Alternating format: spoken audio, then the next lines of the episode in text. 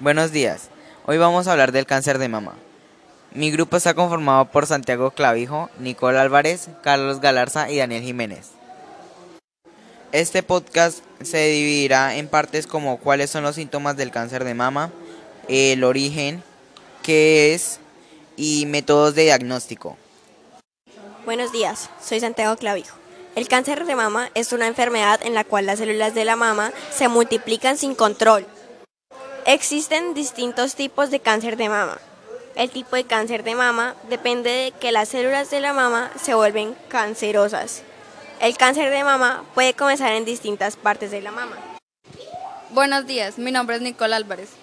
Hoy voy a hablar de cómo se origina el cáncer de mama. Los cambios o mutaciones en el ADN pueden causar que las células normales del seno se vuelvan cancerosas.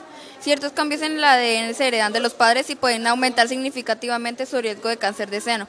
Otros factores de riesgo relacionados con el estilo de vida, como la alimentación y cuánto ejercicio hacen, pueden aumentar la probabilidad de padecer de cáncer de seno. Algunos de los síntomas más frecuentes del cáncer de mama son un bulto nuevo en la mama o la axila debajo del brazo, aumento del grosor o hinchazón de una parte de la mama, irritación o hundimientos en la piel de la mama, enrojecimiento o descamación en la zona del pezón o la mama.